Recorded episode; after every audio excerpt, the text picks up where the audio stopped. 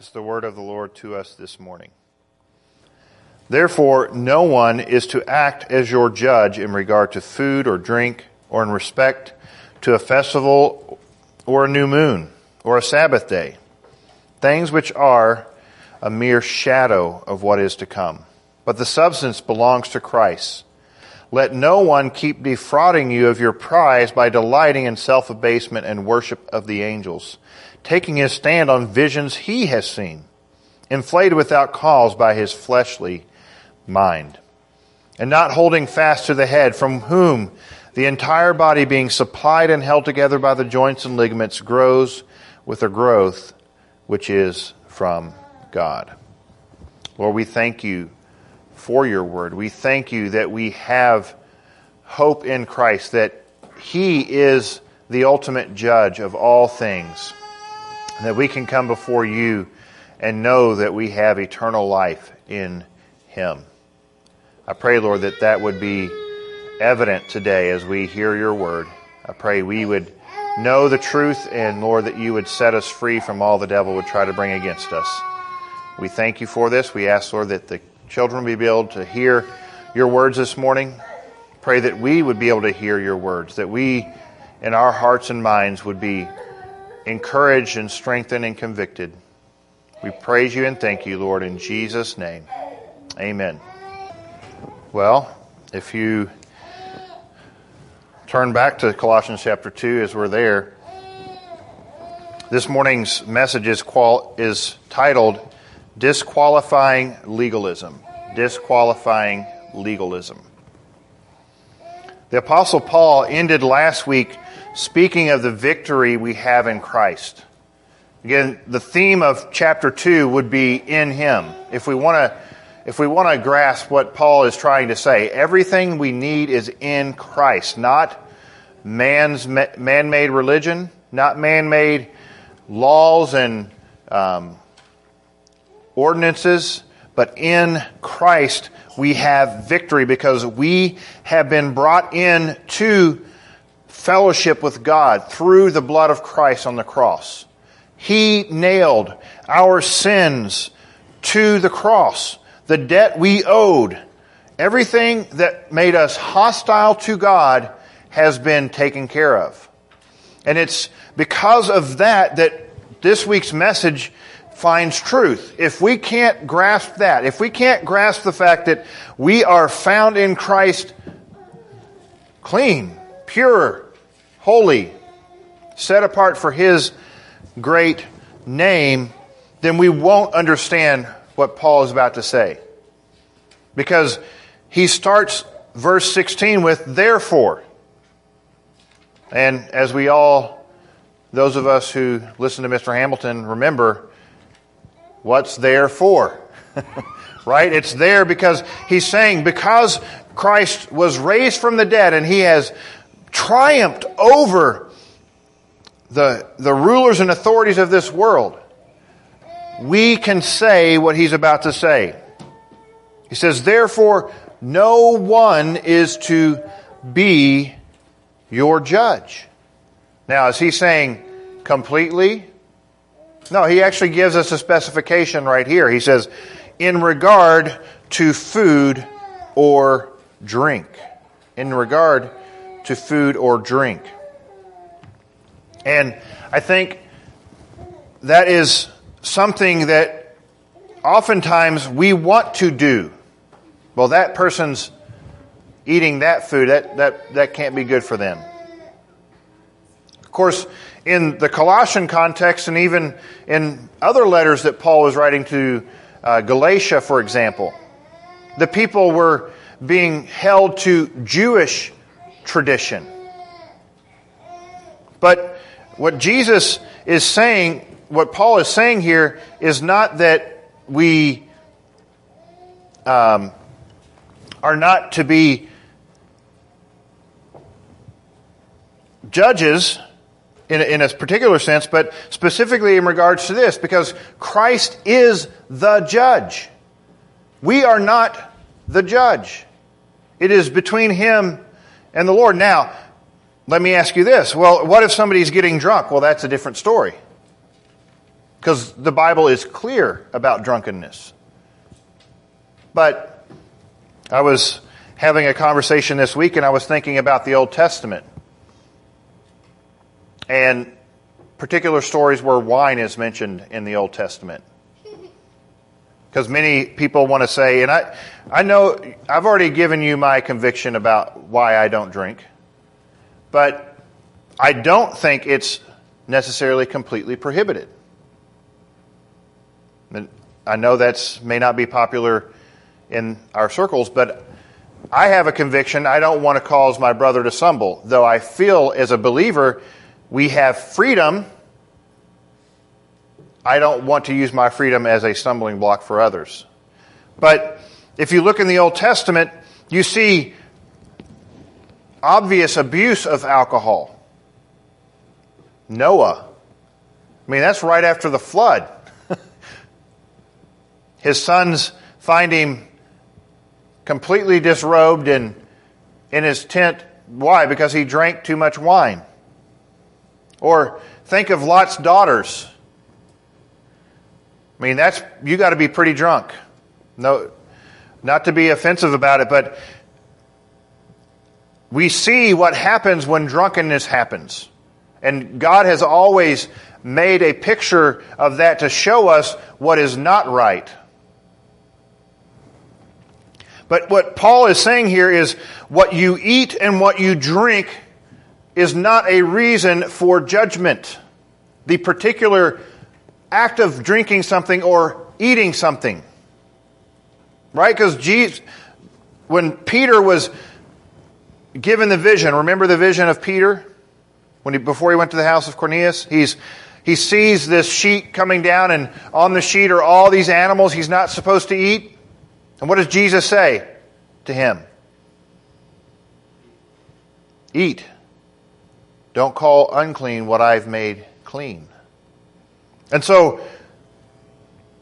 Paul is telling them, hey, this idea that you can't eat a particular food or drink a particular drink is not of, of me. This is, this is something else. But he doesn't just deal with food and drink. It's interesting, just here in verse 16, we can get rid of Seventh day Adventists, um, many legalistic church denominations, just right here. because he goes on to say, or in respect to a festival or a new moon or a Sabbath day. Does that mean that the principle of the Sabbath doesn't isn't helpful? I don't I, I think it is because you look in the example of Jesus walking through the fields with his disciples in Mark chapter 2 or it might actually be ch- chapter 3 and they're picking corn and, and the Pharisees say, Oh, look at your disciples. They're, they're awful. What are they doing? Picking corn on the Sabbath. What does Jesus say? He says, The Sabbath was made for man. Why? What, what is the principle of the Sabbath for us today? I believe the Sabbath is a day in which we show God our trust in Him by refraining from work. Not that we don't do things around the house, but we seek to rest in Him. That was the whole idea of the Sabbath is that that day is a day set aside to rest in Christ. To rest in Him, not, not to exert ourselves physically, say for business, but to say, Lord, I don't need seven days a week to be provided for because I'm trusting in you. I really do believe that that is the New Testament principle of the Sabbath. Now, there's obviously there's levels of how people view the Sabbath, and I'm not going to, you know, we, we treat the Lord's Day as Sabbath. But that doesn't mean that I don't do things that Others may find, oh, that's not very Sabbath like. I do physical activity on this on Sunday. You know why? Because I've been sitting for a day or two, and my body says you've got to you got to move. But my my rest is in Christ. I'm, I'm, not, I'm not so concerned about providing for my family that I can't spend time just relaxing and resting. Or festivals. What about festivals? You know, well, you, you, I can't believe you don't celebrate that. Well, that's what he's saying. You know, he might be referring specifically to um, even Jewish festivals, the Feast of Booths, or um, the. Um, by this time, Hanukkah actually would have been celebrated. Or who knows? Who knows what days um, were popular to be? You know, you need to. You have to celebrate these days. Well, Paul is saying no it doesn't make a difference in respect to festivals and, and new moons. So there's lots of festivals and and days that are related to the new moon. But Paul is saying we are not to to act as judge. Why? Why would that be? Because they're just shadows.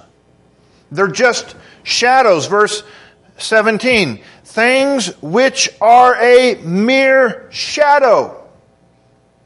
Technically, mere is not in this text, but it's obvious from the context that's what Paul's saying.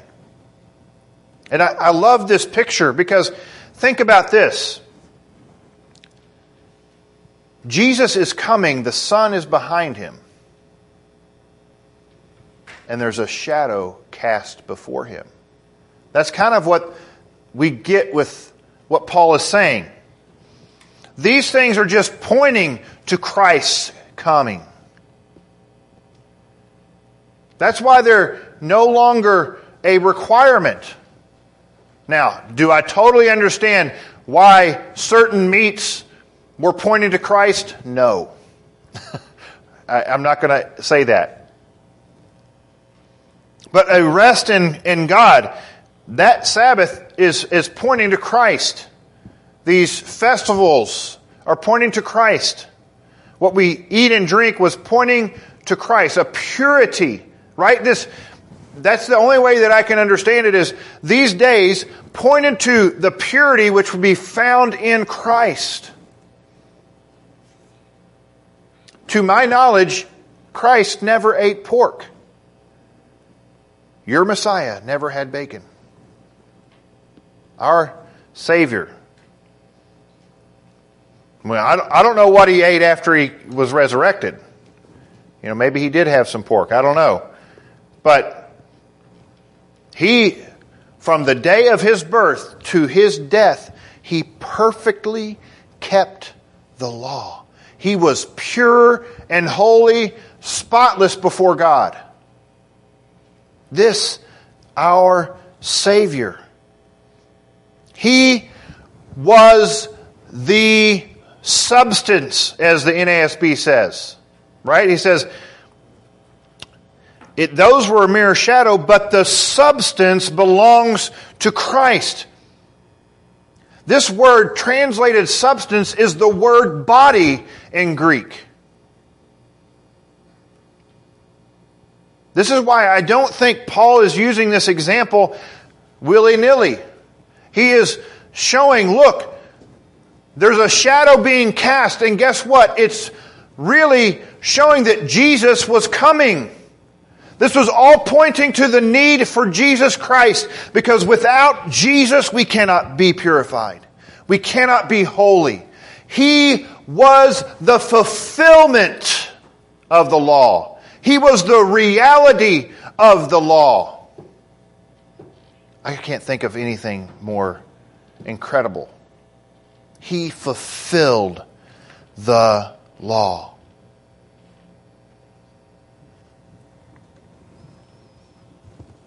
Do we see that He is the reality? Do because that's that's the, the, the issue that many people don't realize is he is the reality. He is the complete fulfillment of the law. All the Old Testament law was fulfilled in Christ. Does that mean that thou shalt not lie does not apply to us anymore? No. But Paul is specifically addressing food and drink, festivals, new moons, and Sabbath in this particular case. And I, I, I have to believe that there was an emphasis by the false teachers on these things. Well, if you were a true Christian, you wouldn't eat that, or you wouldn't drink that, or, or you wouldn't celebrate, or you would celebrate this holiday. Or you, you wouldn't um, do this, you would do this new moon festival, or, or you would be strict about Sabbath, or maybe you'd throw it all completely off. My guess is that they would lean towards legalism because of what the next chapter says.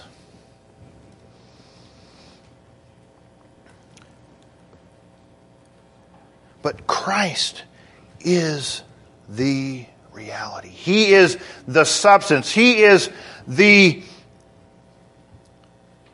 completion. He is the body that is casting the shadow. All these things were foreshadowing the coming of Christ. That's why Paul can say, No, you can't judge in that respect. It is God alone, Christ who is judge. It's interesting in this passage that we're reading today, Christ is judge, and then we're going to see that Christ is kind of like an umpire. He is judge and he is umpire. Do we see that Christ truly is the reality that we need? Are we running after shadows looking for the Messiah? Because that's, I mean, any of us who have encountered people from a legalistic either cult or even denominational church, can run into these issues. Why, why is their religion dead? It's because they're chasing the shadows and they're not chasing Jesus Christ, the Messiah. And the same can happen in our lives. Why do we do what we do? It's a great question we need to ask ourselves. Am I doing it because I'm chasing Jesus, because I love Him and I, I want to serve Him with all my life? Or am I doing it because I want Jack and Jill and so and so to like and accept the way that I live? Because that's the problem that the people at Colossae are dealing with. They are more concerned with these, what these false teachers think is right than what God has said that is right. They're going after another love.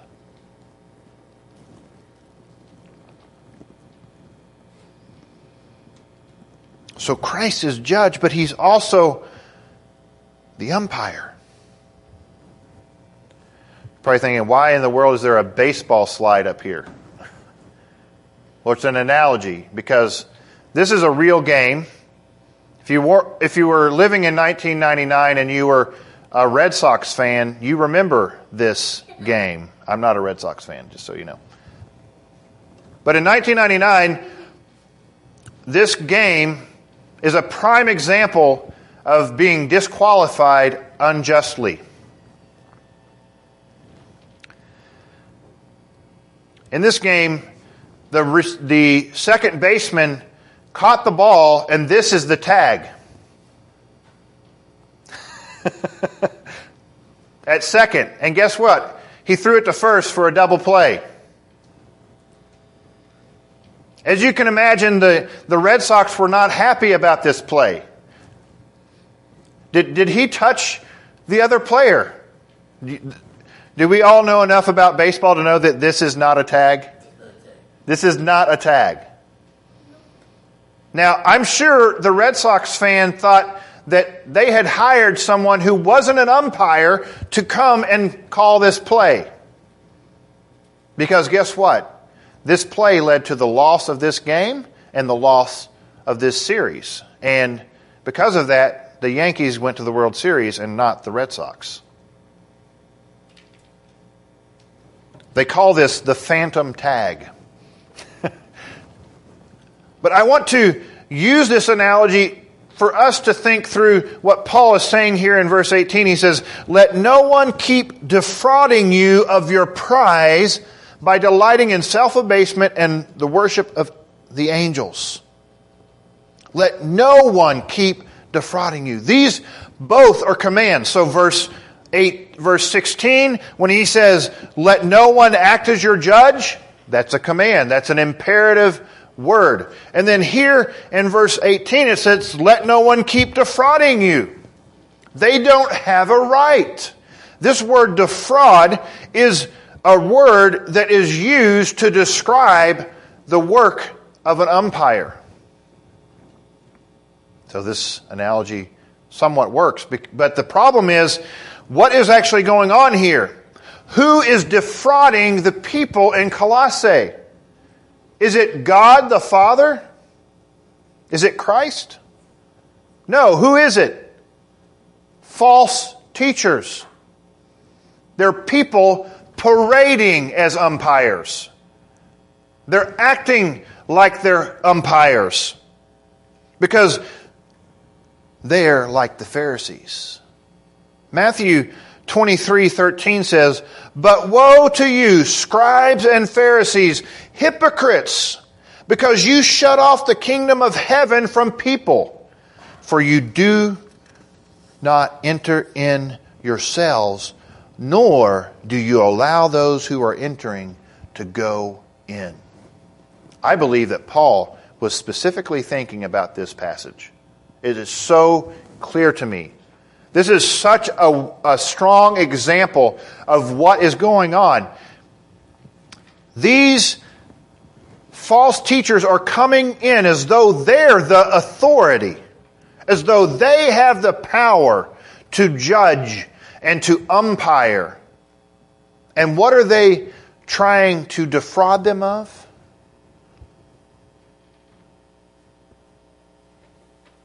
What does it say?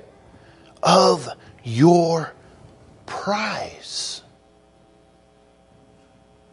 Of your prize. What, what is the victor's prize? Eternal life. The kingdom of heaven. They're trying to rob them of the kingdom of heaven.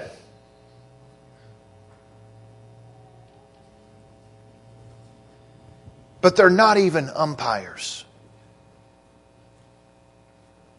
I'm sure there were people in the fan, in the, in the fan section of this ball game that I have displayed that thought, man, if I was on the field, I could have actually made that call. Right? Like I, have got two eyes at work. I could, I could make that call. The difference between this story and the, tr- the story of, of the church is Christ is the umpire.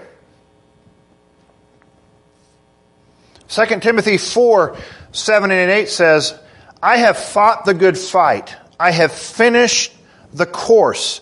I have kept the faith. In the future, there is laid up for me the crown of righteousness, which the Lord, the righteous judge, will award to me on that day. And not only to me, but also to all who have loved his appearing. This passage right here refutes what these defrauding false umpires are doing in Colossae. They're saying, We have the keys to the kingdom. You have to go through us. If, there, if you ever meet somebody who that vibe comes off to you, be very, very careful. If there's a person who thinks that you have to, to live according to their exact way, and you don't find that in, in line with God's Word, I'm not saying that there are people who have strong convictions and it comes off as very, uh, you do it my way or the highway. I was that way even younger. but as, as we mature in, in, in Christ, we realize we're not the judge. It is Christ alone. That, that doesn't mean that in the church we shouldn't address sin, because Paul and Jesus both talk about that. But as at the end, we will stand before the righteous judge, Jesus Christ. He is the umpire. He is the one who says, you win. Here's the prize. You know, in the, in the, in the old Olympic Games before they put clothes on, way back when, they gave them a wreath they put on their head. I think that's what Paul is kind of, kind of pointing towards.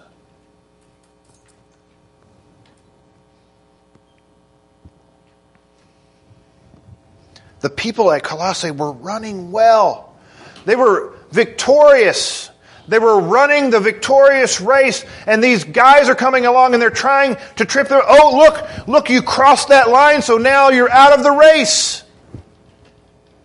Or you you stepped on the out of bounds line in basketball.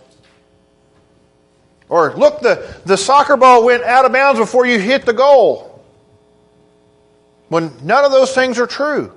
They're trying to make their own rules so that you live according to their convictions. I can teach you what I believe, but if I begin to make you do what I believe, that's not biblical. Now, I can address sin. We can come to you and say, you're living this way, you, you can't live with so and so outside of marriage. You can't act like this. And you have to decide. I can't put you in jail and, and wait till you decide to live that way and then let you out. As Christians, there's the balance between guiding and, and correcting. But eventually it has to be the will of us because it's interesting here in this, this verse that where it says, Let no one keep defrauding you. That he is actually addressing an issue that I'm trying to figure out how to, how to express this. of desire, their own desire, right? These, it, it's not, they're not seeking to change your heart. They're seeking to get you to do what they want you to do, to live according to their will and their desire. You know, just do it. Don't, don't ask any questions. Joel, what does this sound like? you, you might have sent me something like this about this like this week. The Branhamites are very, very much so like this. You know, it's our way or the highway. But Paul doesn't stop there. He says in 1 Corinthians 9:24, "Do you not know that those who run in a race all run, but only one receives the prize? Run in such a way that you may win." Run, brothers and sisters. We need to run. Don't let the world. This is so popular on Facebook.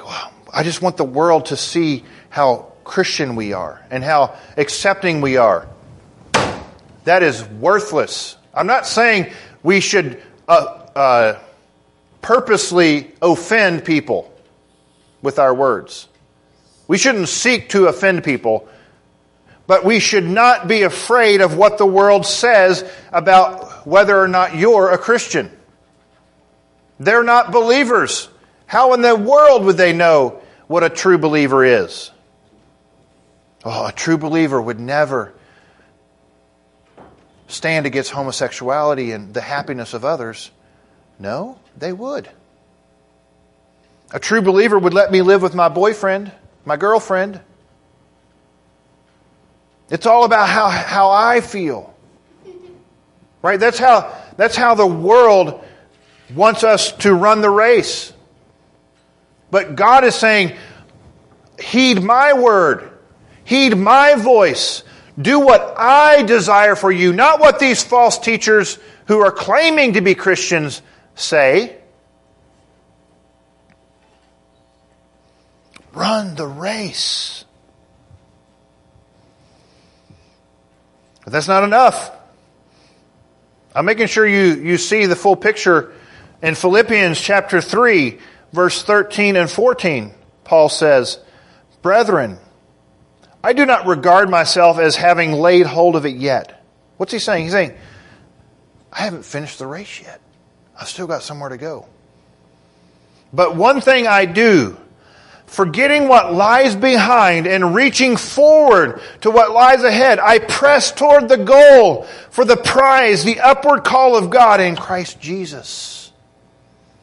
This is what Paul is, is seeking to find here in Colossae saying don't, don't let them rob you of the prize that belongs to you because you're in Christ.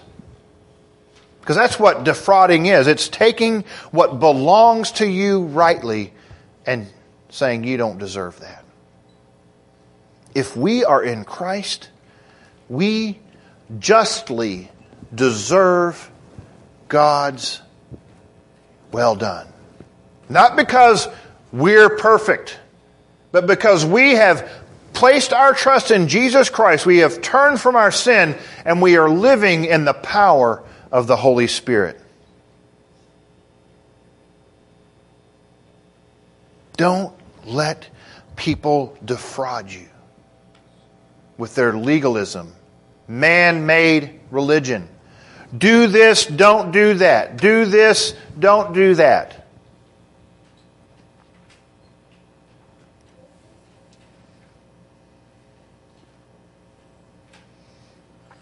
What's interesting as he, as he goes on with this, he says, by delighting in self abasement. This word self abasement is actually the word humility. It is the only time in the New Testament that Paul, Paul or any writer of the New Testament uses the word humility in a negative tone. They're feigning as though they're humble. Oh, look at me. I'm humble. I pray 10 times a day. Right? Like the, like the, the Pharisee in the temple. He thinks he's so humble. His, his prayers are so humble. But it's the publican who is actually humble because he doesn't know it.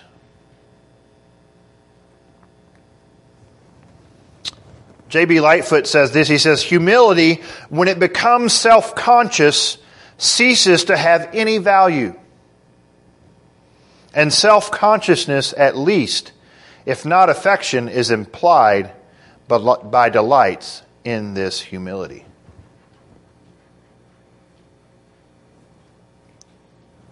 Isn't that interesting?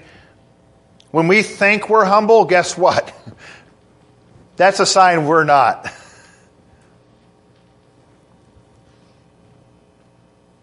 We put so much value on humility sometimes that we, we try to be humble, and when we think we have achieved, that's when we're not. Humility is when we, we don't realize that we're humble. It is something that God gives. But these people, they're saying, well, humble yourselves. You, not in, not in a good way, because the Bible tells us to humble ourselves under the hand of God. But these people are, are trying to, to make their life out as though they are humble. Why? Because they want others to look at them and be like, oh, look how pious they are. Oh, they're a saint. guess what? You're a saint if you're in Christ. That doesn't mean that we shouldn't be humbled. Because guess what? If we are not humbling ourselves through the power of Christ in us, we will be humiliated until God gets our attention. Right? Pride goeth before destruction. Pride goeth before humiliation. We could just translate destruction, humiliation. And one way that these false teachers are, are showing how humble they are is by worshiping angels. You say, well, how does that work? Well, this humility is demonstrated in worshiping angels. That is, they are too humble to approach God directly. They are humble enough to approach God through angels. You see how that works? Well, we're, we're, too, we're too finite to approach the infinite. So we're going to approach the infinite through angels. And to be honest, this makes me think a lot about saints and prayer to saints as well. Why do we need an intermediary? Christ said, Come before the throne of grace, not the throne of XYZ saint.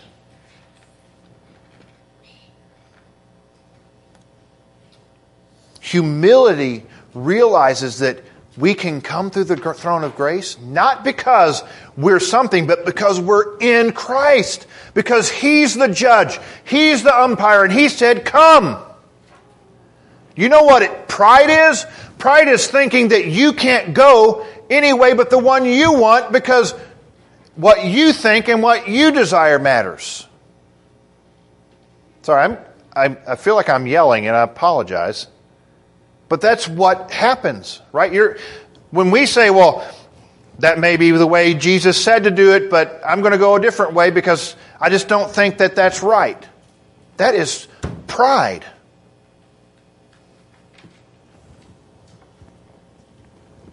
We are in Christ, and therefore we can come boldly through the throne of grace. We can worship God directly that is why the, the, the curtain was torn to signify our entrance into the presence of the Most High God.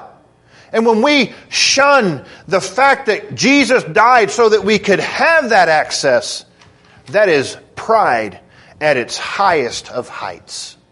It is rejecting the blood bought salvation that comes in Christ.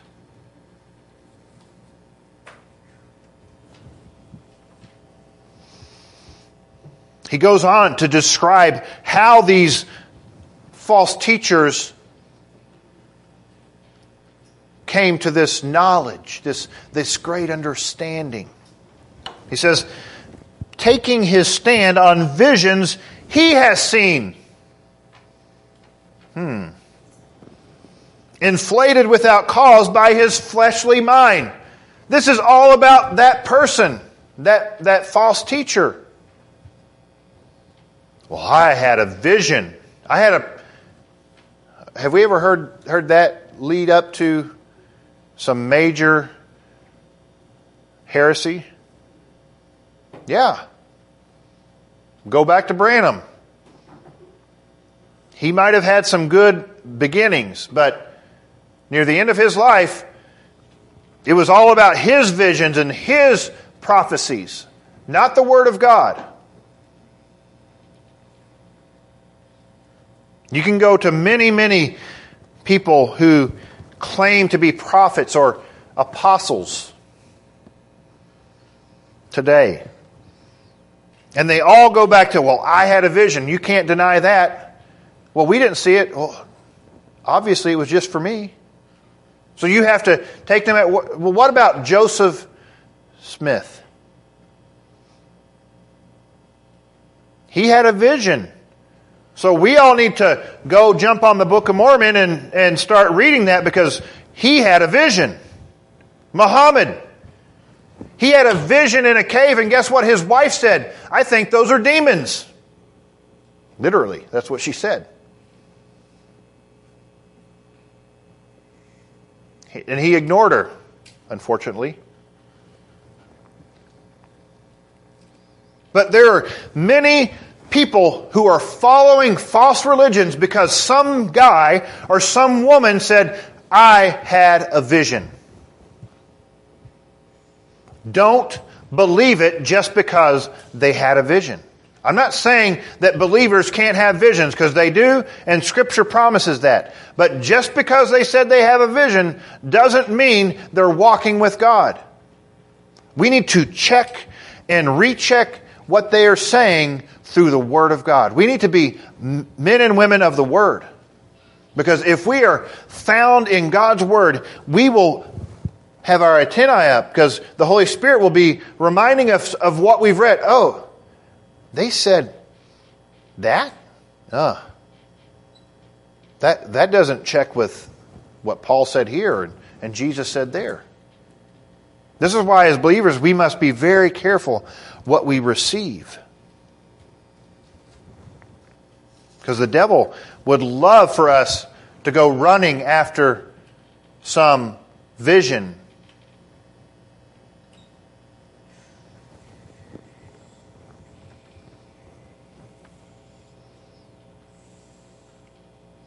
But in his visions, he, he inflates himself. Oh, look, God gave me a vision. Guess who else can give you a vision? Satan. How many of you have had a bad dream? All of us, right? You think that was from the Lord? No. It was from the devil. If the devil can give us bad dreams, why wouldn't he be able to give us bad visions? That seem somewhat right, but because we didn't check it against God's word, we are not only led astray, but we lead those who listen to us astray.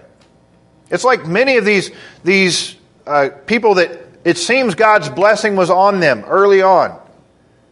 John G. Lake, um, even Branham, uh, other, other faith healers and, and people like that, they started off well, but there was a point in their, their, their walk and their ministry that suddenly it became about them.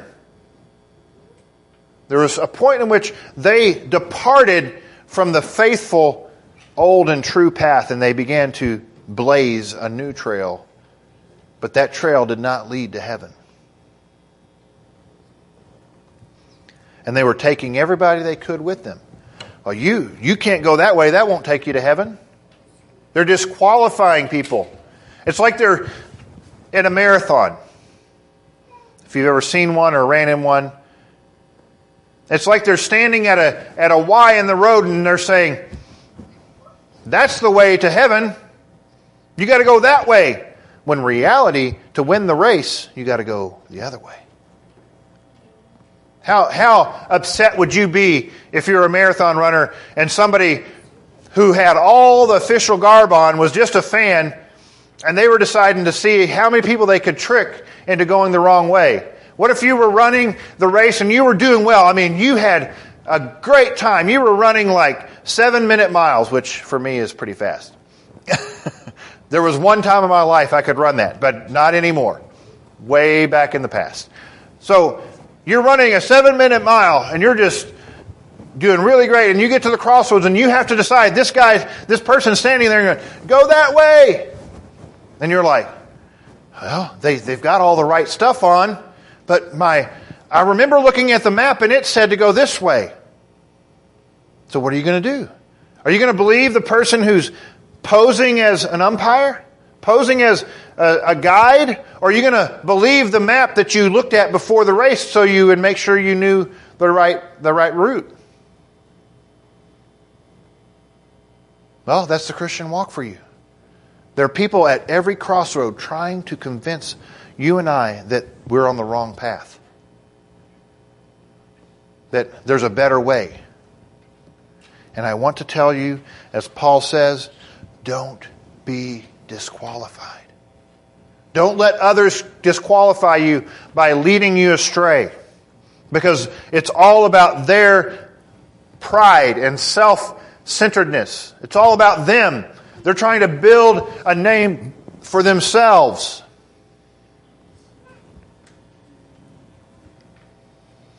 The problem is what we see in verse 19. Because it's all about them. It says in verse 19, it says, and not holding fast to the head.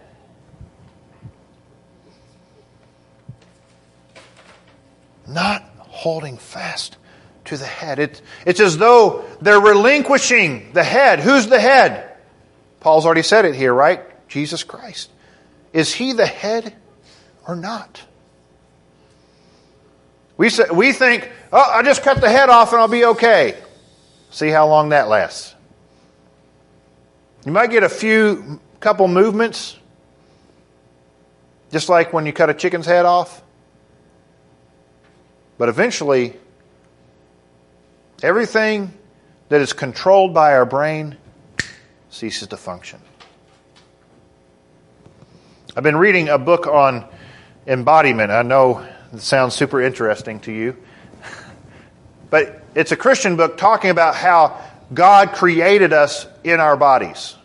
Like our bodies, when we die, and a new and and we or we are taken up with Christ, we don't become bodiless. We have new bodies. Glorified bodies is what it says. There's no time from the time that we're born or the time we're conceived to eternity that we aren't embodied. God created us with the bodies we have. And if we try to disembody ourselves, to change who we are physically, you know, all this transgender and, and things like that, does that change us? It affects us at all levels of our spiritual, eh, mental, and, and emotional being. God made us with the bodies we have so that we could glorify Him best. You say, well, what does that have to do with this? Well, it's as though we are just saying, you know, we don't need that part of our body. That, that's useless. Could you imagine somebody just saying, you know what? I don't like the way my brain works. I'm just going to take it out. I don't need that anymore. It doesn't work, right? Because your brain sends signals.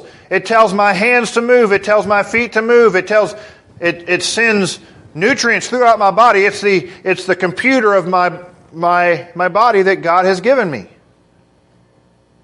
If that makes sense. Right? It's, it's, God created me with all that I am, and I need my head, or it's useless.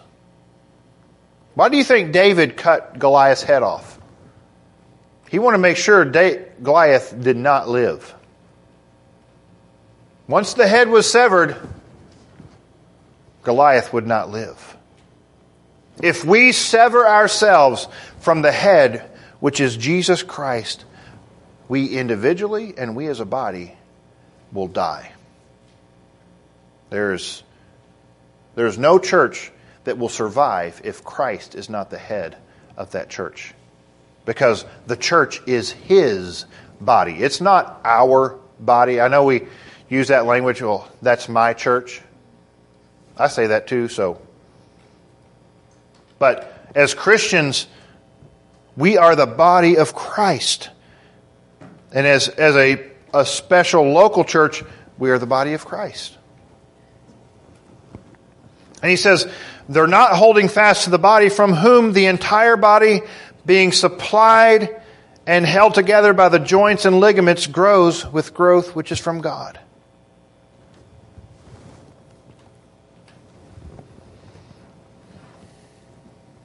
I use this, this picture because this is just one example of the human body, all the ligaments and the joints that are held together.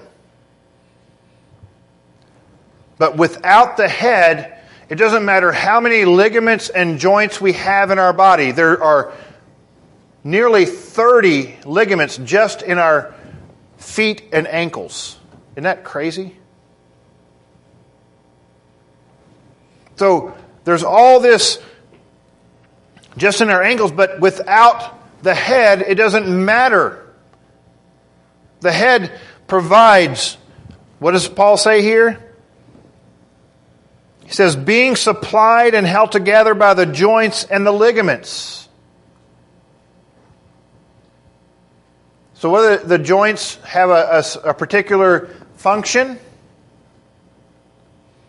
one is distributing nutrition, life to the body. We know that blood is a part of that, and Paul's not being specific, but it's interesting how well Paul understood the body.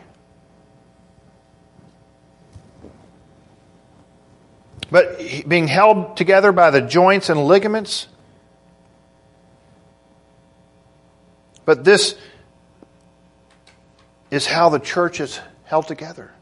As if we are in Christ, if He is the head of this church, then we will be supplied spiritually, physically, mentally, emotionally as a church, and will be held together, unified.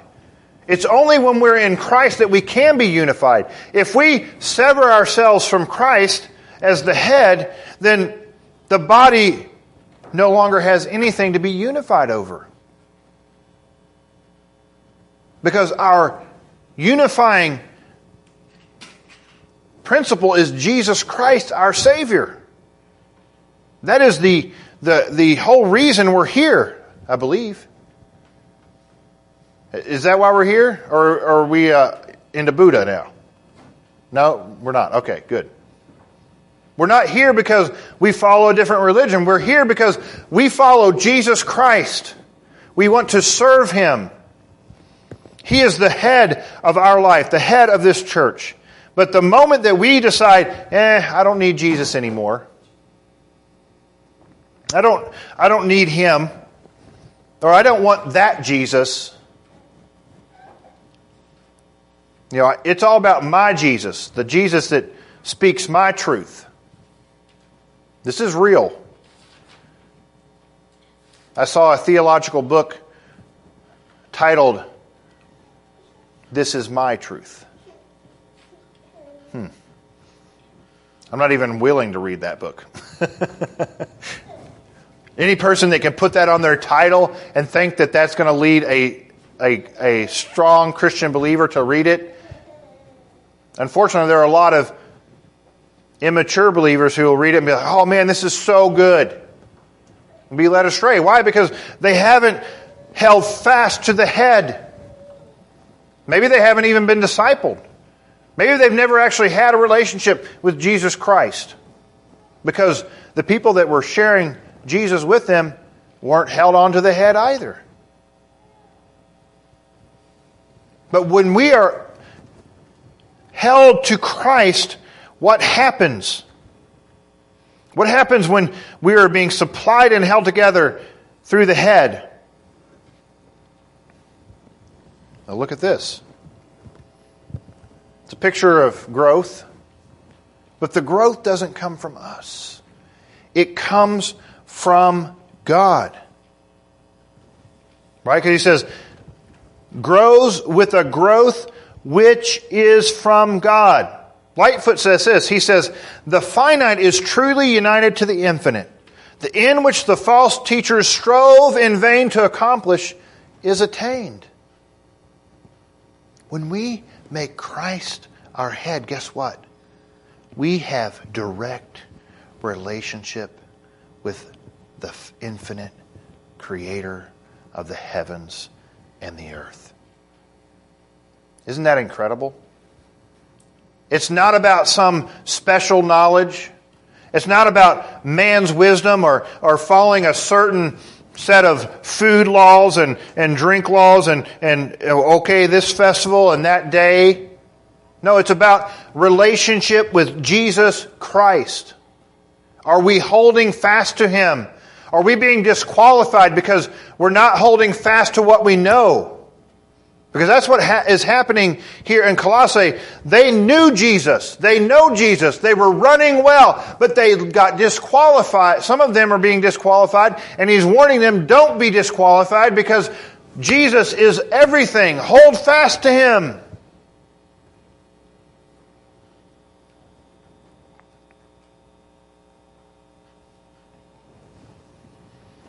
It's interesting in Ephesians chapter 4 verse 16, Paul says this. He says, From whom the whole body, being fitted and held together by what every joint supplies, according to the proper working of each individual part, causes the growth of the body for the building up of itself in love.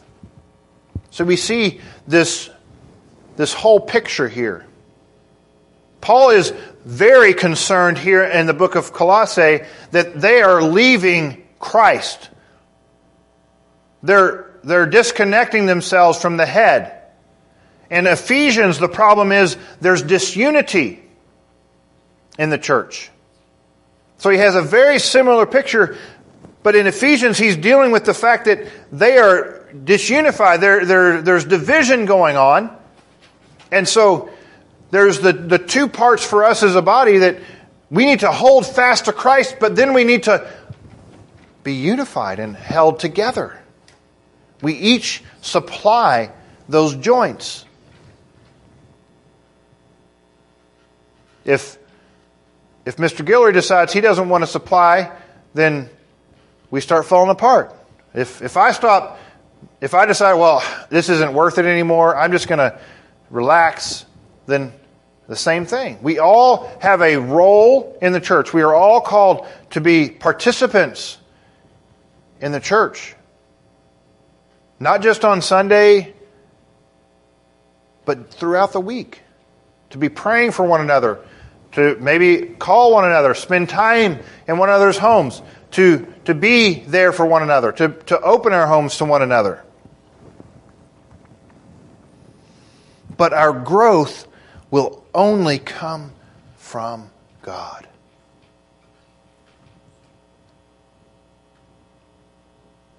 But we have to be connected to the head. We can't set it aside. We can't relinquish what God has given us in Christ Jesus. If we are in Him, then we will find victory. We will be unified. We will w- finish the race. When we stand before Him, He'll say, Well done, good and faithful servant. Not because we did it in our own strength, but because we were found in Christ. When He found the ledger that showed all our sin, guess what? Jesus Christ was written there. He wiped it all away. He cleansed us from all sin. And so if we are found in Christ, then we don't that doesn't mean that the church, again, going back to this, this picture of a judge and an umpire. Jesus Christ is the judge. He is the umpire. He is the definer of whether we make it or not. Not whatever, was it William Branham? Is that his first name? I can't remember his first. Yeah. William Branham doesn't determine if I go to heaven. Jesus Christ does. Or whoever these, these false teachers are. It doesn't matter if they have apostle in front of their name or prophet or evangelist or pastor or whatever, PhD. Men do not determine whether we win the prize. Christ does. The question is who are we following? Because if we follow anyone other than Christ? If Christ is not our final and ultimate source, if we don't see Him as our reality,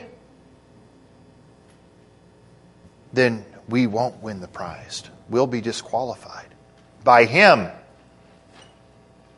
because we listened to false teachers who claimed to have the authority to judge us or to disqualify us from the race.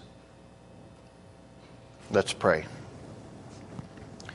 Father, I pray our lives would be ordered by you. I pray that you would expose in us, Lord, those areas of our lives where we have submitted ourselves to the teaching of men and not to Christ.